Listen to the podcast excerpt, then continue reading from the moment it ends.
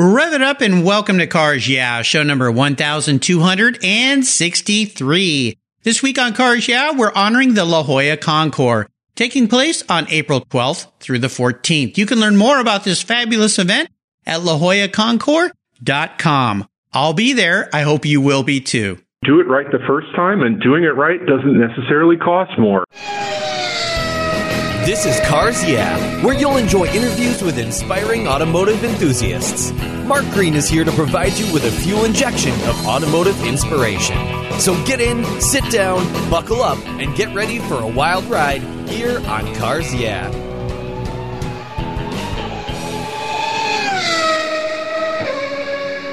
Hello, automotive enthusiasts. I'm revved up and so excited to introduce today's very special guest, calling in from beautiful Irvine, California, Mike Kunz. Mike, are you buckled up and ready for a fun ride? I am totally buckled up. Thank you. All right. I'll try to keep the car on the road here, especially with the beautiful old cars we're going to talk about today. Mike Kunz is the director of the Mercedes Benz Classic Center in Irvine, California. Mike is a 34 year veteran of Mercedes Benz USA, the official importer and distributor of Mercedes Benz cars in the United States. Mike established the Mercedes Benz Classic Center as a business unit in 2006 to support owners of classic Mercedes Benz cars with a host of services, including vehicle sales, service, parts, and restoration. Mike is a certified car nut from birth who lives in Laguna Beach, California, and has the good fortune of having turned a lifelong hobby into a lifelong career. So, Mike, I've told our listeners just a little tiny bit about you. Before I jump into the questions, would you take a moment share a little bit more about that career you have and a very obvious passion for beautiful old Mercedes Benz automobiles? Absolutely. Uh, wonderful to be on the show. Thank you for having me. You know, 34 years with Mercedes, and I kind of started in an area that led to this uh, wonderful business hobby that I have now. I was a tech writer early on, and uh, from 1985 for a few years on. And my interview was kind of an interesting interview. Uh, consisted of me explaining to my future boss how a Solex carburetor worked and uh, we used Solex carburetors back in the day. And I recall very quickly, I did not have a Mercedes at that time. I had an Opel, of all things. And I said, what you do is you rip out the Solex and you put a Weber in, and you don't worry about how it works. And the irony now is that we rip out Webers and put the original Solex back into a Mercedes. So that yeah. was my early start as a tech writer. And it's quite funny sometimes a lot of the things that I've written in the past are things that we now reference today for what a younger generation would consider a vintage car. And for me, back then, it was just a new car. that is a hilarious story. And I can relate to that because I had a, a car that had a Solex in it and I took that out and put a Weber in it. Uh, that was much easier to deal with. But, uh, yeah, when you want authenticity, it's got to be authentic. So, yeah, you wonder where all those carburetors ended up, probably sadly in a landfill somewhere. But, uh, Ah, that's a great story. I love it. Well, as we continue on your journey, I always like to ask my guests for a success quote or a mantra. This is some kind of saying that's been instrumental in forming your life and your success. It's a really nice way to get the inspirational tires turning here on Cars. Yeah. So, Mike, take the wheel. Yeah, for me, it would be do it right the first time, and doing it right doesn't necessarily cost more. This is this is classic, and of course, we're talking about Mercedes Benz classic. I would love for you to elaborate that on that a little more because you guys not only care for people with old Mercedes, but you restore them. So I would imagine you've gotten cars in there that maybe weren't done right the first time. Uh, yeah, and that's a big challenge because often we're dealing with cars that might have been restored one or two times before. And, uh, you know, the issue there is that often you see restoration mistakes that were made in a split second, that decision to do it a certain way, and, uh, and it's completely wrong. And it's completely difficult to, re, re, you know, redo it. Uh, I give you an example. Uh, we're looking at a car right now to buy, beautifully restored, and the underside of the car is incredible looking, like wildly painted, beautiful, right? The reality is that the car never looked that way new. And our objective in the end is to make the car look like it never was restored. It has the same appearance as the factory car, even with maybe what some would consider to be flaws that someone improved upon, but perhaps shouldn't have, you know, kept it they should have kept it exactly the way it was. Wow. So that's a conundrum because what do you do now when your Mercedes Benz Classic, it can't leave your shop looking like that. It's got to be authentic. So uh, there's a, that's a big balancing act. And I, years ago, we heard about this, say on the lawn of Pebble Beach or Amelia Island, where cars were being quote unquote over restored, restored mm-hmm. to a level that were not the way they were authentic. So at Mercedes Benz Classic, you guys are all about being authentic from the factory, right? Totally, and, and and it really should look like we never did it. You know, it's kind of an interesting thing. It's like restoring a piece of artwork an artwork restoration will never improve upon it, will not use different paints and all that kind of stuff to make it longer lasting. Uh, we look at it and say, okay, we're going to put it back the way it was. If it means that that black oxide uh, plated bolt is going to rust in two years, well, it's going to rust in two years. That's the yeah. way it is, and that's the way it should look. Yeah, you know, I loved your analogy with art. I mean, you would never take a masterpiece and go, you know what? Instead of using these oils, let's use some acrylics or something and make it brighten it up. You know, I mean, Mona Lisa looks a little dingy. Let's, uh, let's put let's some rosiness it. into her cheeks. yeah. You would never do that, would you? No. Oh my gosh. Well, I would love to share, have you share a story that instigated your personal passion for cars. Is there a pivotal moment in your life when you knew that you were going to be a car guy? I think I got it early on from my father. My father wasn't necessarily in the car industry, he was in the photography industry, but he always had a foreign car, whether it was a Fiat, an Opel, or something like that. I recall very early on that we would go for a drive around the block in our neighborhood in New Jersey, and I'd be sitting on his lap, and he'd teach me how to shift the car. And I was very young at that point. I have one fond memory of uh, going to a Dairy Queen in a Fiat 1100 four door and my father going out to the counter to get an ice cream and me wondering what is that lever on the steering column and what does it do and I pulled it out of gear and there the car took off down down the driveway with with me in it not knowing what to do so those are things you remember and you never Gosh. do again yeah. but, but I, I got it from my dad you know he enjoyed yeah. tinkering with cars he wasn't a restorer or anything like that but he he liked tinkering and helping himself and and that's where it came from you know i visions of your dad frantically chasing the car with two ice cream cones in his hand yeah. yelling, hit the brakes, hit the brakes. And you're looking up going, what are the brakes, dad? And, and, and I and, can't reach them. I'm too small. yeah. You know, I'll tell you something, Mike. You're not the first guy who's told that story. There's yeah. been a couple others on this show. Thank goodness you all survived. But, uh, yeah, lesson learned about little kids in cars. Set that emergency brake or better yet, don't leave them in the car. Yeah. Uh, yeah, bad things can happen. Of course, cars these days, they don't go anywhere unless the key's in, but, uh, yeah. those old cars, yeah, my dad had an MG TC and I remember doing something similar. Thank goodness the driveway was not very steep and I didn't go very far, but, um, yeah, that's a funny story. Your poor dad. Well, let's take a look at some of the roads you've driven down and talk about a big challenge or even better, a big failure. I want to walk, have you walk us through this time that was perhaps not so much fun, but not to, to relive that, but more to teach others that there's a way out. There's a light at the end of the tunnel that these are great learning lessons if you look at them that way. So take us through an experience, if you would, and tell us how that experience helped you gain even more momentum as you move forward in your life and your business and your career. I think it's an appreciation for doing things the right way. Early on, I went to school in Germany for a couple of years, and I actually bought, uh, had the good fortune of buying a Mercedes, a 230 SL, uh, when they were not all that valuable. I bought a really terrible one. had no oh, clue, uh-oh. no clue. Yeah. And now running the business that we run today, I'd be embarrassed to say, yeah, that was my first car because people would look at me like I'm completely crazy. Why would I ever do that? So I think learning through that, learning uh, the the craft and learning, uh, appreciating the the talent that you need to have to do things the right way.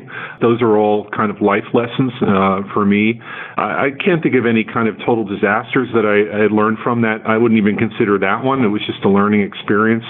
But uh, one now that I, I I know how those cars should be and how they should feel versus the car that I had back then. But nonetheless, that car I was very proud of that car and uh, the ability to to buy something like that and to learn even in the bad condition that that car was in, learn about the difference uh, as opposed to the cars that I was normally used to. You know, I had a yeah. uh, my first car was an Opel and and I loved that car, but this was a different world even though it was a completely rundown car. It was 10 times the car that the Opel was and um, you know, learning from that. So, you know, and we've done things here. Uh, I think in our building this business, we started out as a kind of more on a service oriented level because we, we started from zero here, right, in 2005. And so we, we've learned uh, from mistakes that we've made in, in restoration and, and ones that we, of course, were fortunate enough to correct, but ones that we didn't make further on because we learned from it, you know, and that's the main thing, you know, where you go, okay, it was completely logical what we wanted to do there in terms of restoration process, but it, it did not turn out right at all. And, uh, and you learn from it. You know, this is an important thing I want to touch on for a moment because so many of us have in our mind that there's a certain classic car we really want. And when we find it and we go look at it, we get the red mist. I know that's referred to in racing, but I call it uh, the green mist. And the green mist basically means that you forget about cost and you just fall in love with the car before you really can look at it rationally. What are some tips you might offer people who want to buy an old car so they don't fall into the trap of the green mist and the trap that you fell into where you bought a car that maybe wasn't the best thing to buy. Yeah. I mean, take your time. Take your time and, and, and don't let emotion overrule. You know, that logical brain part of what you're doing is really important. Now, granted, you should be able to in life uh, satisfy your emotional brain sometimes, but realize what you're getting into. And it's funny that you call it green mist. We bought a green 300 SL that we had known from Pebble Beach and we loved that car. It was bright green, and the car was at on the lawn at Pebble Beach. Uh, had a white leather interior. And we bought the car based on our emotional reaction to the car, didn't do our due diligence on the car, and the car turned out to be a very, very bad car. And where um, the car had been restored 20 years prior, which normally is a good thing because you say, okay, it's aged well, it's fine, right? But the car was never really driven more than on and off the truck. And then we found that the engine was completely assembled wrong, engine damage, uh, a ton of Bondo, all kinds of things, where we go, okay, we'll never do that again. And we need to really take a moment and not have faith in something that you see visually and say, wow, wow, wow, wow, let's go, let's do it, you know, and, uh, and then say, wait a minute, you know, it doesn't really make sense to jump into something like that without really checking it out further. Fortunately, with that car, that was at a time where the market were, was really not where it is today.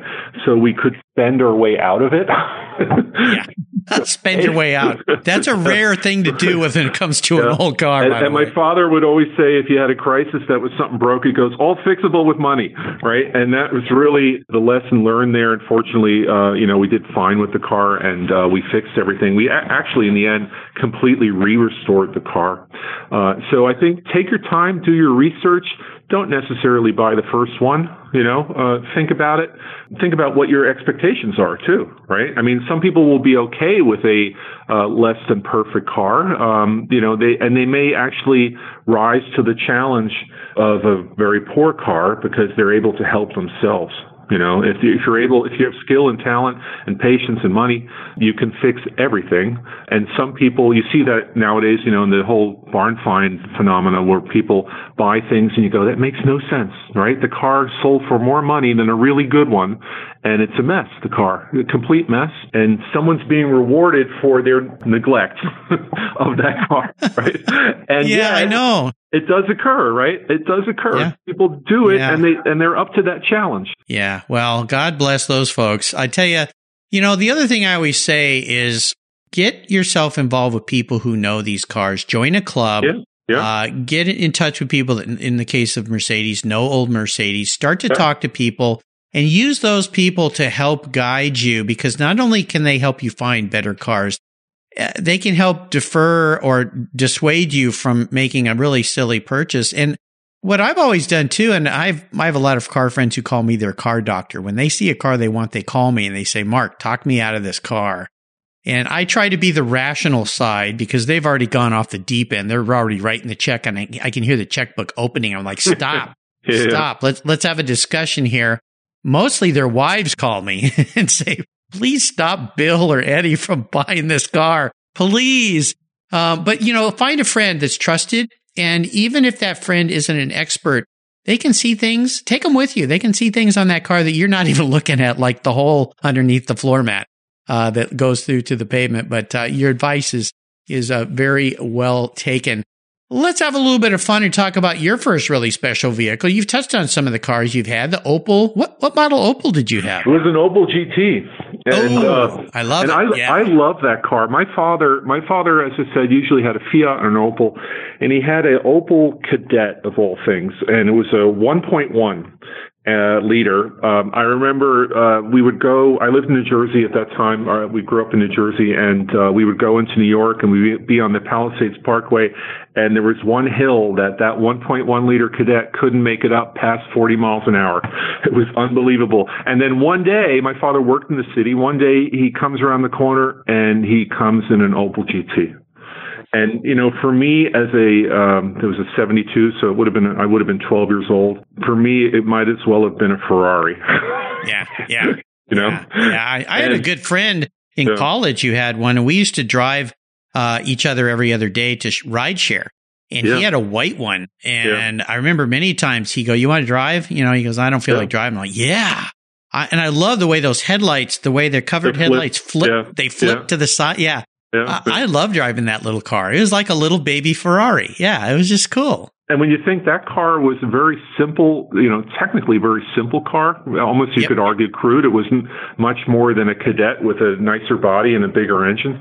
Uh, yep. But it drove really well for what it was. It drove really well, and I enjoyed it. And it was a, it was a, you know, kind of my little dream car. And eventually, my father gave me that car when I got my license. So I, I had that car for many, many years. Um, wow. Finally had to sell it when things started getting beyond my budget where, you know, the, I had a problem with the wiring harness on the car and you would touch it and it would turn to powder. The, oh the, the strands, the copper strands were somehow decomposing or something corroding and where you sit yeah. there and go the whole time while you're owning it you're like i can fix that i can fix that and at some point you're like i can't fix that that's just not you know within yeah. my my willingness to take the entire car apart and put it a new harness in. Right. And yet yeah. we do that all the time now here, but you know, as a young guy, I, I thought, no, no, I'm, I'm not going to do that. I'm guessing Mercedes-Benz Classic has a few more resources than a young kid had with yeah, his Opel yeah. GT. So yeah. just a little bit. How about uh, seller's remorse? Is there a vehicle you've owned that you've let go, you wish you had back? Is is it that Opel or is there something else? Uh, well, you know, the thing is, it's one of those things where I always, I occasionally look online for another Opel GT, and it's one of those things where you go, you know, your memory is probably far fonder than the reality. Yes. You know? Yeah. And and yeah. I always say maybe don't go back. And I think of things like cars we grew up with, that Fiat my father had and all that, and I see them occasionally and, and you go, ah, maybe I should just buy that at a kicks and buy it, right? But then you realize, nah, don't do that. I would say from a business perspective, the funny, the very first car we bought here as a business when we were still actually in New Jersey, we bought a 280 SL fully restored, beautiful car. And uh, we were at some event, and my vice president at the time comes up to me and goes, "I sold your, I sold your car." We're like, no, don't, you can't sell that car. That's the only car we have. You can't sell yeah. that car. Yeah. Oh well, he gosh. sold the car. Who am I to say to a VP uh, that you can't sell the yeah. car? And uh, I yeah. think we got 60 grand for it. And that was back in 2005, which was probably a huge amount of money uh, for a Pagoda, uh, would be kind of only an average Pagoda today. So I wish I had that car back. It was a beautiful car. Well, I'll tell you something, Mike. I have a saying old cars are like old girlfriends. The memories are much better than going yep. back to the realities. So, absolutely. Just, just keep those memories in your mind, if you will, especially if you're yep. married. You'll get in big trouble if you do that. So, don't go there. Well, let's talk a little bit about Mercedes Benz Classic. I would love for you to share a lot more with our listeners about all the services that you guys provide. What is so unique and special about Mercedes Benz Classic and why, if you love old Mercedes Benz, Mercedes Benz Classic in Irvine is the place to go. Well, uh, you know, the first requirement for working here is that you have a passion for the cars. You know, it's not just a job. Uh, so everyone here is required to be somewhat of a brand ambassador, if you will. We look at the cars, many times we kind of personify the cars. We, we have a saying, do right by the car, you know, because often we're faced with cars that have been messed up. And and sometimes we are for some people the last resource to do it right and do it correctly. We get a lot of cars that are um in very poor shape but those are the biggest challenge cars and we can rise to the occasion. Uh, we've had cars that come in here that are completely, they look like they've lived in underwater or in a bog somewhere oh, that gosh. are completely infested with all kinds of things that are nasty. And, uh, you know, and we look at that and go, we don't, we're not horrified by it. We're kind of joyed, overjoyed by it in a way because it represents a challenge. So yeah. we do everything from minor repair and minor repair can be, you know, a few thousand dollars up to let's say fifty, sixty thousand dollars, where we're correcting a whole bunch of things in the car to make the car perform again the way it used to, and the car maybe doesn't need a full restore.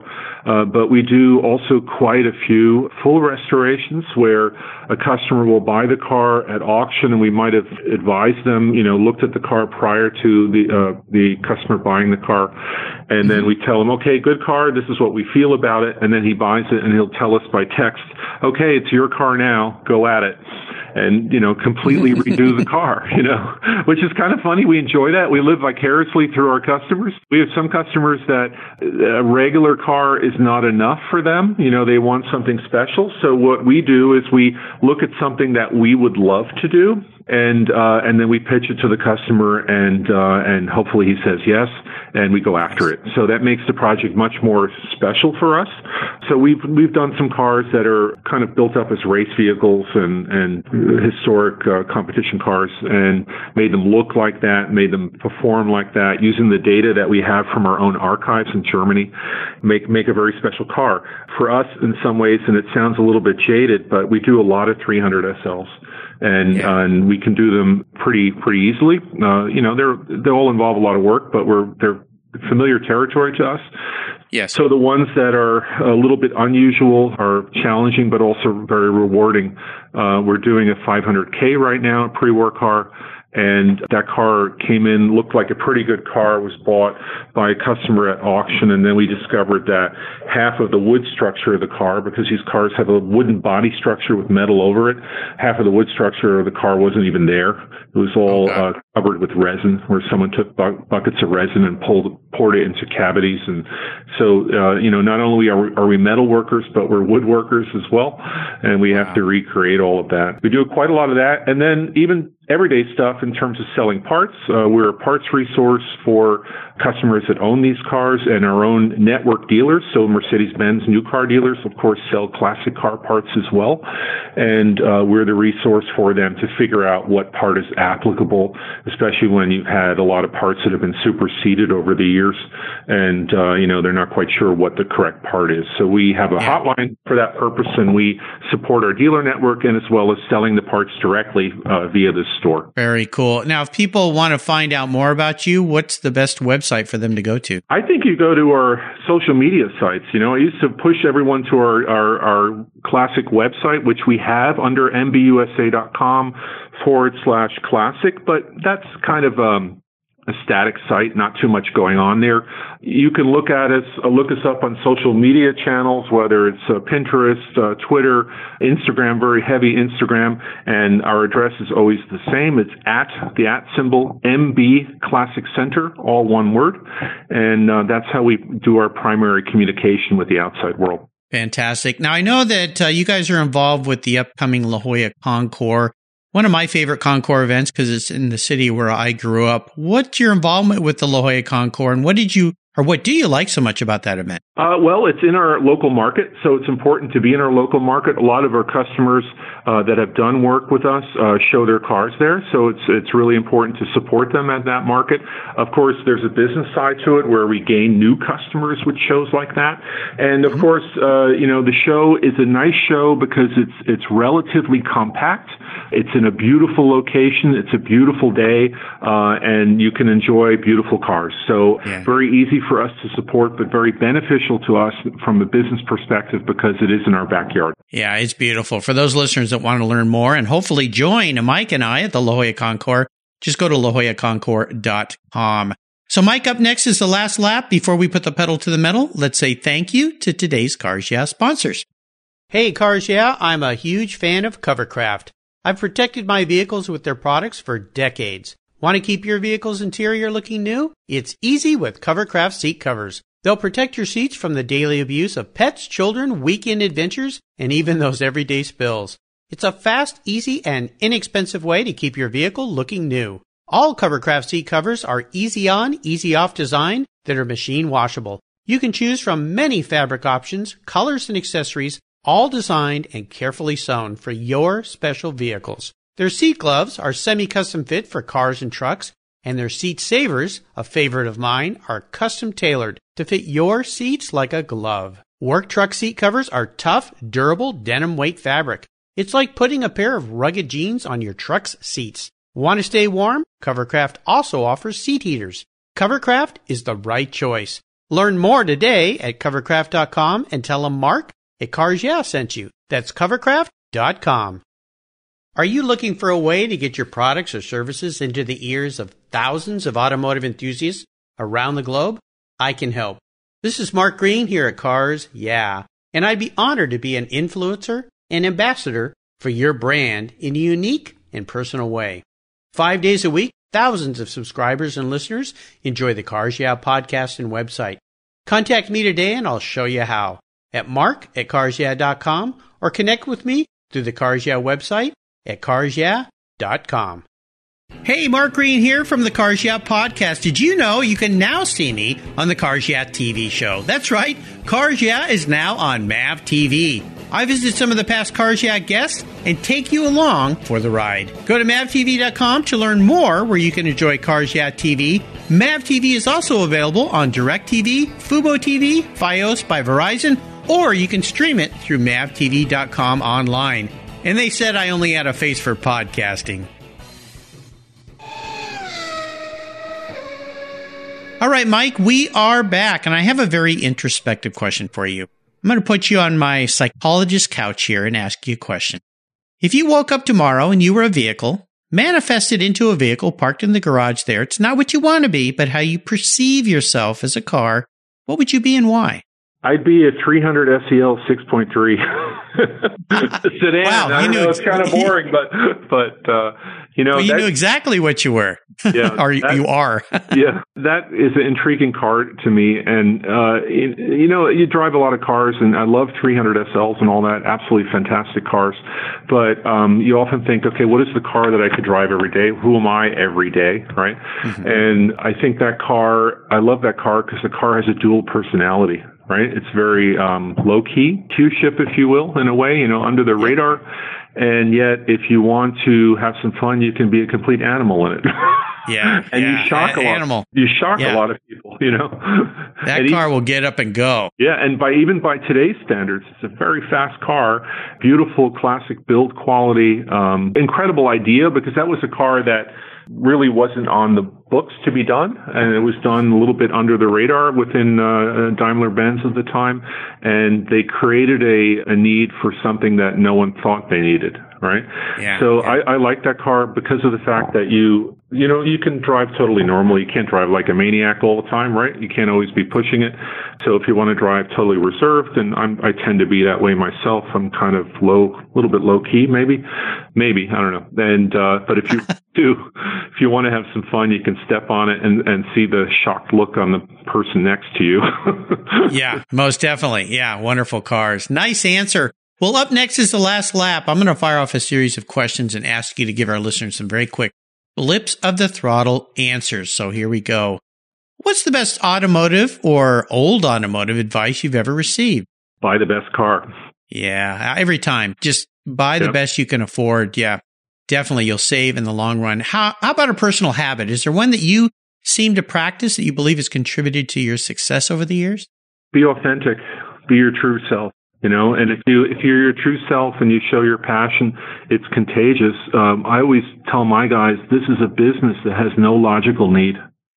You know you could buy for what you're spending on this work you can buy the nicest new mercedes there is you know no matter what model. And uh but it's not about that is it? It's about passion and emotion and and you know and demonstrating that. Yeah, absolutely. How about a resource? Uh, what's a great resource that you'd like to share that you think our listeners should uh, should get involved with? Well, um, I, you had mentioned it before. The Mercedes Benz Club of America is absolutely fantastic. A great publication. Uh, a lot of resources yep. in there. If you need to find vendors, uh, you know, we advertise in there, but you know, obviously we don't offer everything in the world. So there are a lot of vendors in there that advertise that are all very specific to Mercedes Benz. And and you had mentioned this as well. You know, the ability to connect with people, and these people, you know, they're enthusiasts as well, so they gladly help. You know, everyone yes everyone helps. You have to sometimes take things with a grain of salt because everyone isn't always necessarily correct. But, you know, you kind of find the common denominator in that and you can arrive at very good information. Yeah. You know, I've been a, a member of uh, the BMW and Porsche Club for many, many years. And I've always thought that finding used Porsche BMWs through the club is one of the best sources. Same for Mercedes Benz Club. Uh, because those people tend to be more uh, authentic. They tend to be more caring of their cars. They take really good care of their cars, and that's a great place to start if you're looking for an old Mercedes. Now, if I could wave my magic wand and arrange for you to sit down and have a drink with anyone in the automotive industry, living or deceased, who would that person be? I would reach back to our our history, of course. I would love to speak to Rudolf Uhlenhaut and he developed uh, the 300 SL and uh, to talk to him because we often, you know, we we often say when people look at a 300 SL and there are a lot of experts out there and, and they change things on the cars and they modify things and they make things better. I always look at it. We can't pretend to be any better than the genius that built this car, you know, and we don't we don't really go that route. And so this guy, you know, certainly was pivotal in our history overall, our racing history, but to produce a production car out of a, a, race car was quite a feat. And of course, this had a lot to do with Max Hoffman as well, obviously, yeah, because yeah, if Max yeah. Hoffman had not been around, uh, this would not have happened. But um, Uhlenhaut, of course, was the one that made it happen in the end. So for me, he's he's kind of a hero in our history. Yeah, he was a, a big part of the Mercedes race car department as well. Correct. And, uh, you know, when you look back at some of those cars, especially one of my favorite old Mercedes is the 300 SLR coupe. Saw that when I was in Stuttgart at the Mercedes Museum. And oh my gosh, I mean, you think about the SL, the 300, the Gullwing, the Roadster, but that car yep. took it to a, he's like a Zagato body Aston Martin. I mean, it yep. just went to the next level. And yeah, uh, and, still, and, know, and, known as the Uhlenhaut Coupe, right? So yes, that, that yeah, is basically, yeah. and the cool thing about that story is that he drove that car as a regular company car. They kind of slapped an exhaust pack on the outside of the car uh, to make it somewhat street legal, and he drove that car. And he, uh, they would employ test drivers to do test runs, and they would give them a challenge to run down to Munich and back in a certain amount of time. And the test driver said, uh, "It can't be done. I can't do it. It's not possible." And then Uhlenhaut would say, "Give me the keys. I'll do it." And he did it. So he was the real I, I deal. Didn't know. Yeah. yeah. I didn't know that was his company. I mean, can you imagine that's your company car? I mean, bring that forward to today to a company and saying, well, here, you can have one of the race cars as a company car. Why don't you just drive down to Munich and back for lunch and tell us, tell us how fast you can do that? Oh my gosh, that's incredible. Well, how about a book or a magazine that you think our listeners would enjoy reading? Um, you know, I'm not such so much a book guy. I do read a lot of periodicals with uh, having to do with the industry uh, or or specific brands. So the Star magazine, as part of the Mercedes-Benz Club, uh, is wonderful. Uh, Sports Car Market is is wonderful too. I love Keith Martin; he's terrific. I enjoy that. I, I enjoy reading historical accounts of of cars because in the end uh, it's not really only the car, it's the person that's connected to the car that made the car perhaps famous, right? So right. there's a bit of uh, life history in, in, uh, in every car. So uh, reading a good uh, historical account of something, which is often part of the Star magazine, almost every month they have some kind of history uh, lesson, if you will, in there. And so I, I find that fascinating. I enjoy it. Yeah, I would encourage people if you love old cars, you don't have to own a Mercedes to join the Mercedes Benz Club. And that publication not unlike, say, uh, the Porsche Panorama, if you're a Porsche Club member, or Roundel, if you're a BMW Club member. All these magazines are filled with fascinating articles. They're filled with cars for sale, uh, service people parts. It's a great way to get into that marque's history and enjoy it. And of course, uh, Sports Car Market, love the magazine. A shout out to Keith. Uh, he had a stroke not too long ago. He's recovering quite nicely. I saw a video on Facebook where he got to drive a car again. So shout out to Keith for his recovery.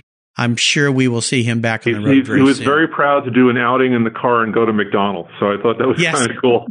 which I thought was funny. He's a very healthy guy. You know, he runs Yeah, every day and stuff. And I'm like, what, Keith, what are you doing going to McDonald's? But, uh, you know, kudos for him, uh, for bouncing back from, from a very serious deal. So, uh, uh, we love you, Keith. Hope you're feeling better.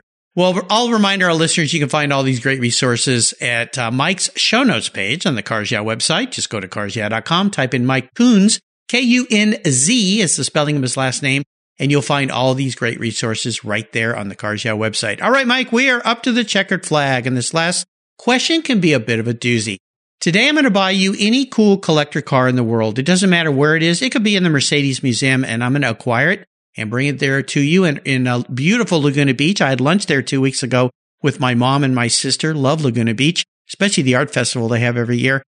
But there's a couple rules to this game that we're playing today. One is you can't sell it to buy a bunch of other cars or toys with. You have to drive it. No garage queen. So pick something you can take out there to the coast highway and enjoy. And here's the kicker. It's the only cool collector car you can have in your garage. So what can I buy you? I'm going to have to say it's a 300 SL, of course. Yeah. Yeah, I kind You know, of thought we'd is- go there.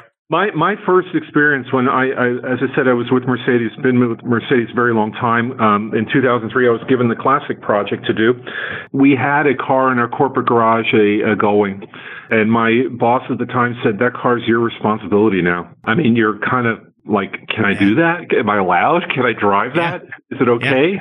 You know, and I still have a video somewhere where the very first outing, uh, I had an intern at the time who's now an employee with us, and uh, he photographed me or filmed me as I'm driving this car for the very first time, and that kind of sticks with you, you know. And and we've done a lot of rallies on these using a 300 SL, and the car. The car's an amazing car because you could you could flog that car all day long, run it hard, extremely hard, and yet you could pull into traffic and the car won't complain. It drives perfectly okay. And on these rallies, there are a lot of other cars on the rallies, uh, frequently Italian or British cars, and and everyone's kind of rebuilding their car at night, and we're like, all right, let's get gas. That's all we have Yeah. to do. You know, and Is, and the that car- the uh, is that the black Gullwing you sent me a picture of you sitting in? Uh, that's one of that. That is 417. So that's the Fitch car, John Fitch car, and okay. uh, so that that car um, that goes a ways back. But uh, yeah, that's one. That's shot on the Grand.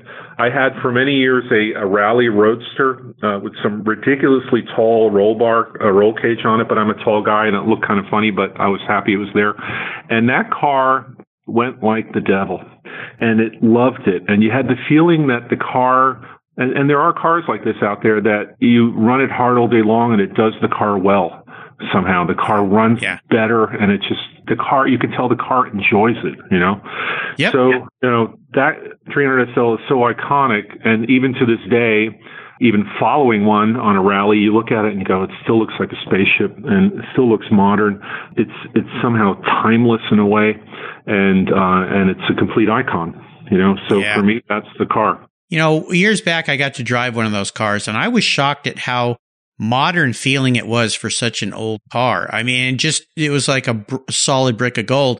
Now, you want the Gullwing or the Roadster? Do you have a preference? I would go for the Gullwing. I, I call it it's the car in the raw form. Yeah. You know, it has some peculiarities in terms of handling and all that, but it, once you know that and you know not what to, you know, what you should not ever do, um, Yep. it's actually quite rewarding. Uh, the Roadster's terrific for other reasons, you know, having an open, open top and it's a little more updated rear suspension, a little more predictable handling, but I like it in the raw form. I like all the mechanical noises and all that. You know, it, it is really what started it all. I'll bet. All right, Mike. Well, I'll get to work and see what I can find you out there. Uh, there's a few cars available. I know that most recently a car just sold a silver one with a blue interior. In my uh, past cars, yeah, I guess Roy Spencer from Mercedes Heritage tried to buy that car and he's been a little frustrated because he's been trying to buy an SL for a while and they somehow swoop out from under him. But, uh, Yeah.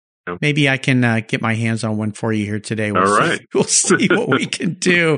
Oh my gosh, they're so beautiful. Mike, you've taken us on a wonderful ride today. Really enjoyed your stories. I want to thank you for sharing your automotive journey with me and the Cars Yeah listeners. Could you offer us one little parting piece of wisdom or guidance before you drive off down the coast highway from Laguna Beach in your very own 300 SL Mercedes Benz? Enjoy yourself. It's important. Reward yourself. Absolutely. And you could do it at Mercedes Benz Classic. I'll make sure to put a link to that on Mike's show notes page on the Cars Yeah website. And don't forget to join Mike and I at the La Jolla Concours. We're going to both be there April 14th on the lawn in beautiful La Jolla at Cove there. You can learn more about that at lajollaconcours.com. Mike, thanks for being so generous today with your time, your expertise, and for sharing your experiences with the listeners. Until you and I talk again, I'll see you at the La Jolla Concours. Thanks, Mark. This was great. You're welcome. You take care of your cars, but who takes care of your investments? Tune ups aren't just for engines. Updating your financial plan is important too. Your GPS may take you from A to B, but it won't help you on the road to financial freedom. For that, you need a good co pilot and a very trusted advisor. Chris Kimball, CFP, is just the man for the job. He'll guide you down that road without driving you crazy. For over 25 years, Chris has helped people just like you and me with their financial planning and investments. With a master's degree in financial services, he is eminently qualified and he's a car guy too. Learn more at chrisvkimball.com or call 866 on a plan. Securities through Money Concepts Capital Corp. Member FINRA SIPC. CK Financial Services is not affiliated with Money Concepts Capital Corp. Thank you so much for joining us on today's ride here at Cars Yeah. Drive on over to carsyeah.com to find show notes and inspiring automotive fun. Download your free copy of Filler Up, a fun book filled with gorgeous photographs of fuel filler fun, including quotes from more inspiring automotive enthusiasts. Download your copy today, and we'll see you next time on Cars Yeah. Yeah.